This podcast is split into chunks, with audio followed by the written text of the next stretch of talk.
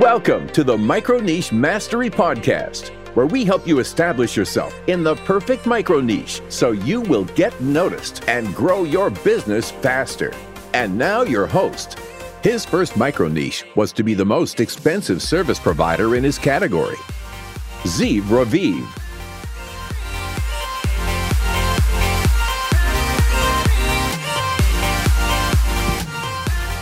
Hello, and today's guest is Matt Giovanisci. He's a serial entrepreneur and online business owner, all the way from moneylab.co. Hello, Matt. How are you? Hey, good. How are you?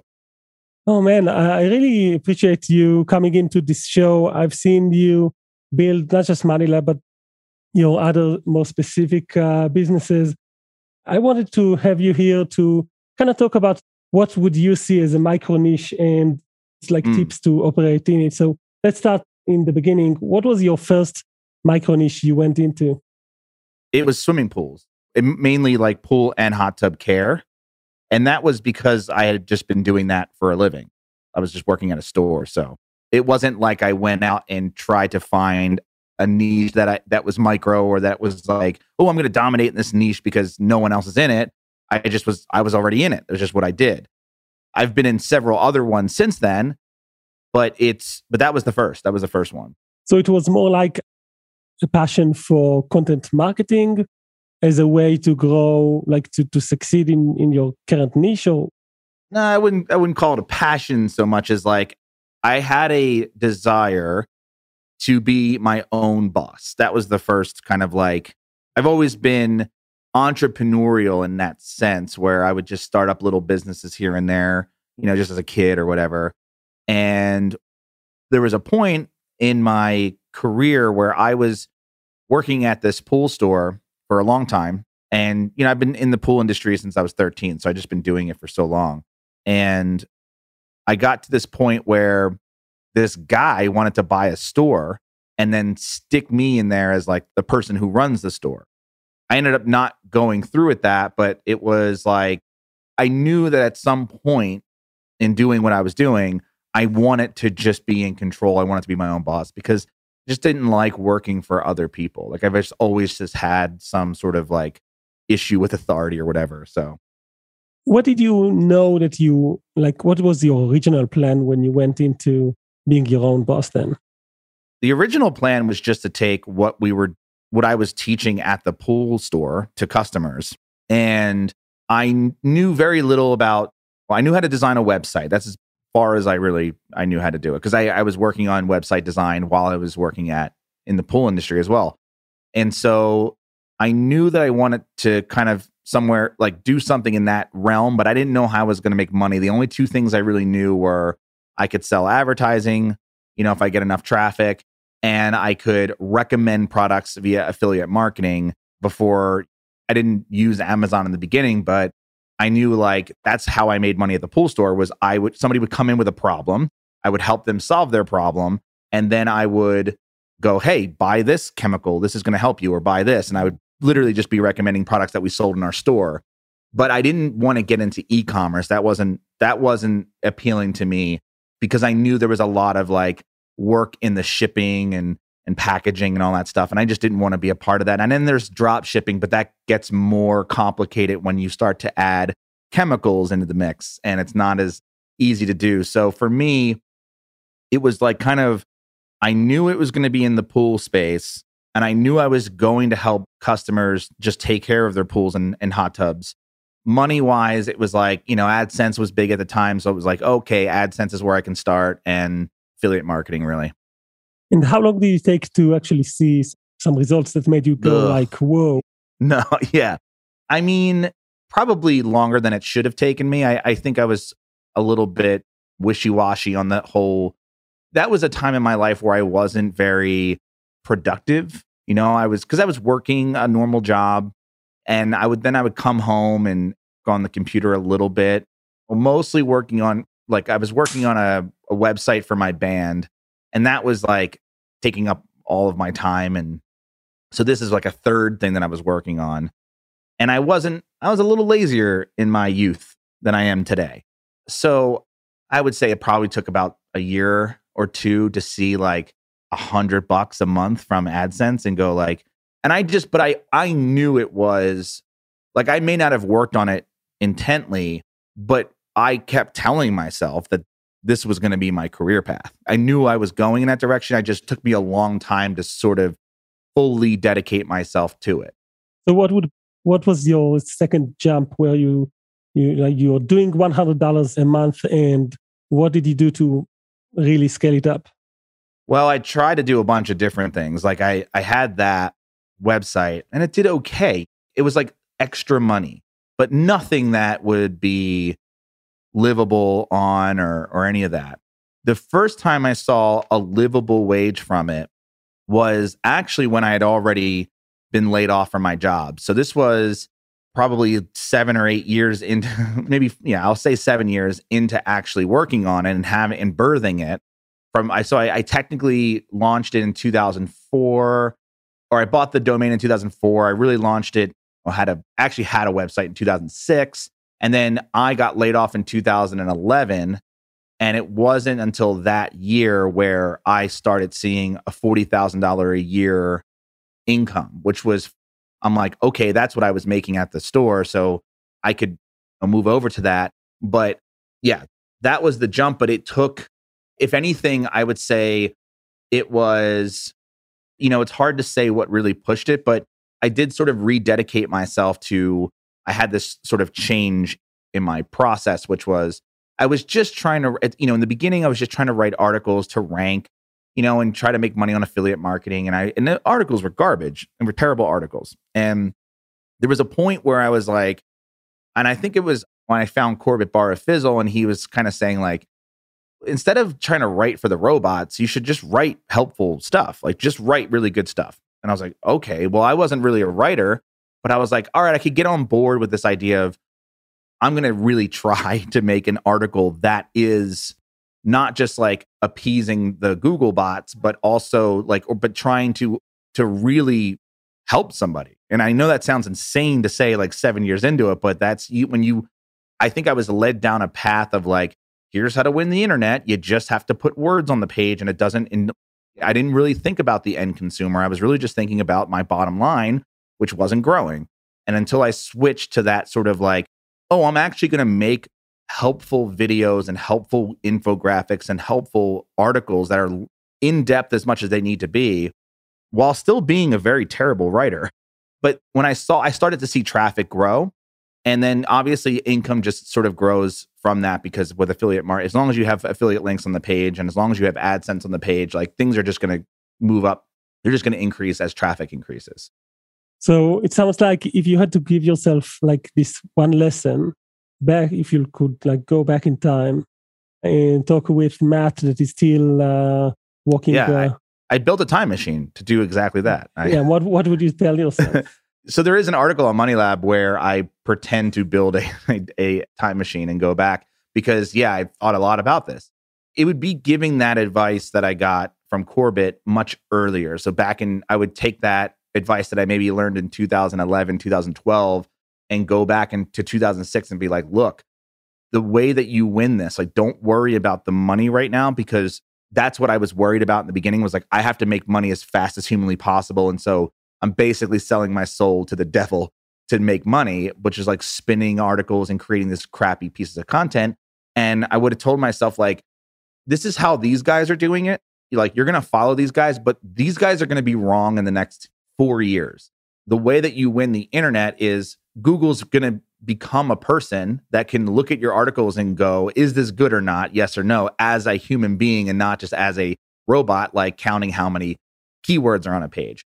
And so I would have told myself, like, invest in basically building what I consider to be the textbook for pool care. Think about everything from a, a perspective of this is a you're writing the manual for these people and they need that. And if I, and you know, and, and starting doing videos much earlier too would have been huge for me.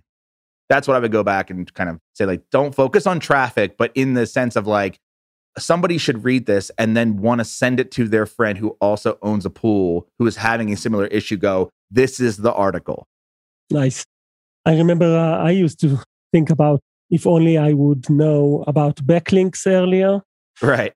And then if only I would have started with podcasting earlier.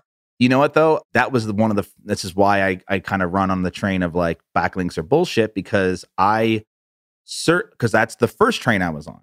Yeah. What that was who I was learning from was people who are just like the content doesn't matter. What matters is is how many backlinks you can get to that content. You will win if that's what you do. If that's where your focus is. So I used to have spreadsheets of Uh, in my day job, my side job, I guess in this case, is not writing the article. It was like just crapping out some shitty article. And then it was like, no, now you have to crap out 30, 50, 100 more shitty articles to submit to all these other websites to get backlinks to this one post that's already shitty. So I did all of that and then got complete and then lost all my traffic because yeah. I was practicing this this method of traffic building.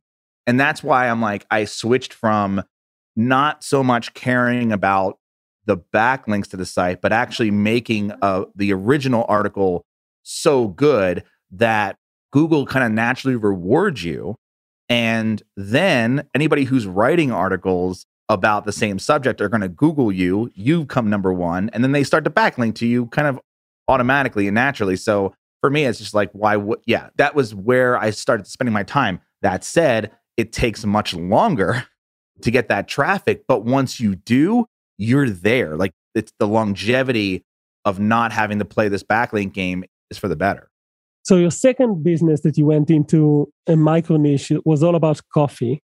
Yes. You tell us how fast did you take did it take you on the second one to reach like maturity level? Because these days you make you're very transparent about your businesses. Mm-hmm. You share it all on uh, Money Lab, and yeah. you make hundreds of thousands of dollars with your online businesses. Yes, that website took two years, and that whole experiment was to okay, I you know it took me 14 years to to take Swim University where it needed to go can, now that I've learned all these lessons and really just messing up for 17 or 14 years, can I take all of the things that I know works on a website and can I apply that to something new in a, in a very difficult niche? Like coffee is not an easy one to to rank for. Could I do it? And yes, I was able to do it in two years. And the way that I did it, and this is unfair to anyone who's like starting a website, I hired a writer and wrote an article every single week for two years. So by the end of two years, we had 104 articles on the website, and there was no keyword research done. Everything was done. This was a mistake that I, again, if I were to go back and do it again, I would I would have done it differently. But I was a coffee drinker and really interested in the subject, and so I just sat there and wrote 100 questions that I had about coffee, and basically had the writer just write an article and publish it every Monday for for two years, and we ended up getting up to about hundred thousand visitors a month with no backlink building, no marketing whatsoever, uh, no social media, just publishing articles, doing you know, and having the site be really fast and all those things. And then we ended up making, you know, in the first a year or two, because I ended up selling the site for, and I'll, I'll explain that too. But like I had Amazon not cut our commission rate, it probably would have been making like upwards of like $80,000 a year. You know what I mean? So by its second year, which is unbelievable. And I know that the person who bought it was able to scale that ridiculously by just writing more articles and getting up to like millions of visitors a month. So it's possible to do in a short period of time, but you have to be dedicated to like doing the, the right thing and uh, you did sell it at some point, mm-hmm. and which you explain actually quite in depth in your blog. Mm-hmm. So what we'll do is we'll put a show in the show notes. We'll put the link to yeah. where they can listen to that and learn more about that. Uh, but I want to ask you, like in those two years of literally just doing high quality content in the coffee yep. niche, uh, did you already use like what you teach in your SEO for bloggers course, which is the method of like creating a one stop shop for a topic? Did you already know that? Yeah, I had already known that. What I didn't know, well, I did know this, but I didn't practice this during those two years keyword research. So when you mix the you know the power of like writing good content so it's like i did things in kind of reverse it's like I was I started my career really early with keyword like aggressive keyword research and going after long tail just really the unsexy unfun part of like writing content of doing any online business or at least a media business and so i did i started with that and then i got away and then once i switched over to like all right well forget about keyword research let's just like work on the content itself which is what corbett barr had taught me and I was kind of like, well, then we don't really need to do the keyword research part. We can just focus on making high quality, one stop shop type of content. And I don't mean that in like a lengthy way. I just mean like trying to cover the topic as in depth as you possibly can in the shortest amount of words. And from there, I went back and started to relearn keyword research after that experiment, you know, after those two years, and went, man, if I had mixed those two strategies together, you know, aggressive keyword research plus, you know, that really high uh, quality content, it would have been game. I would have gotten to a much bigger position and a much more traffic, much more income in those same two years, but way, way more. Uh, had I just like done some keyword research and prioritized my content schedule based on that. So that's, yeah, that's basically it if you had to like choose a niche right now to start another business to write about what would mm. be your way of like making the decision i would probably start from a product perspective i've certainly shifted my you know like when i first started swim university my monetization strategy was selling ads on you know so basically and affiliate marketing. Those two methods those two methods of monetization the unfortunate part of that is that it requires a, a lot of traffic, like an insane amount of traffic to actually make good money from that, which is, it, requires a lot of content creation and, and a lot of like, it's a, a lot of discipline. In if I were to start something from scratch again, I would start with a digital product of some kind. I would create a course or a software product, or I would have the monetization product down first. I would not be doing affiliate marketing, I would not be selling advertising at all. I would start with that because with that, you now have many different methods to selling that product, right? You can have to start a content business if you don't want to. You had some seed money, you can invest in Facebook ads or paid advertising and just drive traffic directly to it and just sell the thing as is. I know companies that don't have blogs. That's what they do. Just sell via that. And that just gives you the option, not saying I would do it that way, but that's a, certainly an option. And then work in reverse. So knowing what my product is and go, okay, like now I need to write content to rank on Google, but I want to make sure that I'm attracting the right people on Google that are going to find my article, read it, and go, this guy knows what he's talking about. Oh, he's got a course, a software that helps me with the same thing. Great. So that way, at least the traffic that I'm building I know is going to convert into sales because if I was just doing affiliate marketing, I'm playing this game now where I have to, I'm recommending the same product over and over and over again, which is great, but I'm only making 10% maybe on the sale when I could be the creator of that product and make 90% or even close to 100%, depending on what the product is. So that's certainly like where I think how I would do things differently. Like currently with, uh, I have a site that I got into called Brew Cabin because I'm a home brewer. I went about it the other way, which is like I started with content first and got some traffic. And now I, I just built a course and started selling that.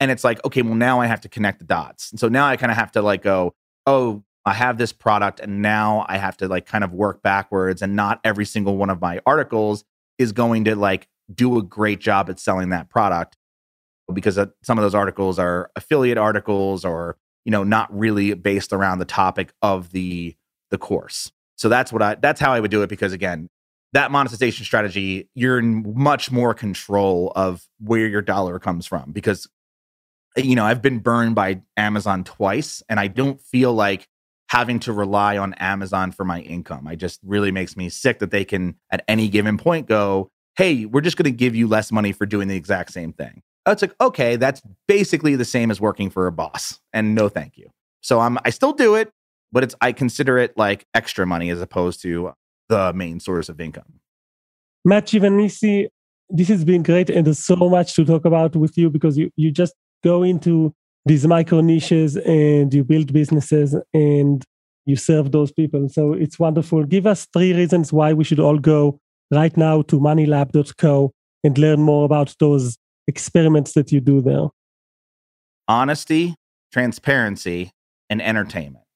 And I would say amen to all of these because you can go to moneylab.co right now and get all of that and much, much more. You can actually learn the different ways, the like totally all the tactics, all the strategies, all the mm-hmm. the techniques, the tools that Matt uses in his different businesses online and how he's making money, what but not just how he makes money, but also how he like basically loses money when yeah. when making a mistake.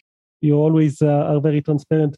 So guys, head over to moneylab.co and check uh, Matt Giovanisci out. You will be glad that you did.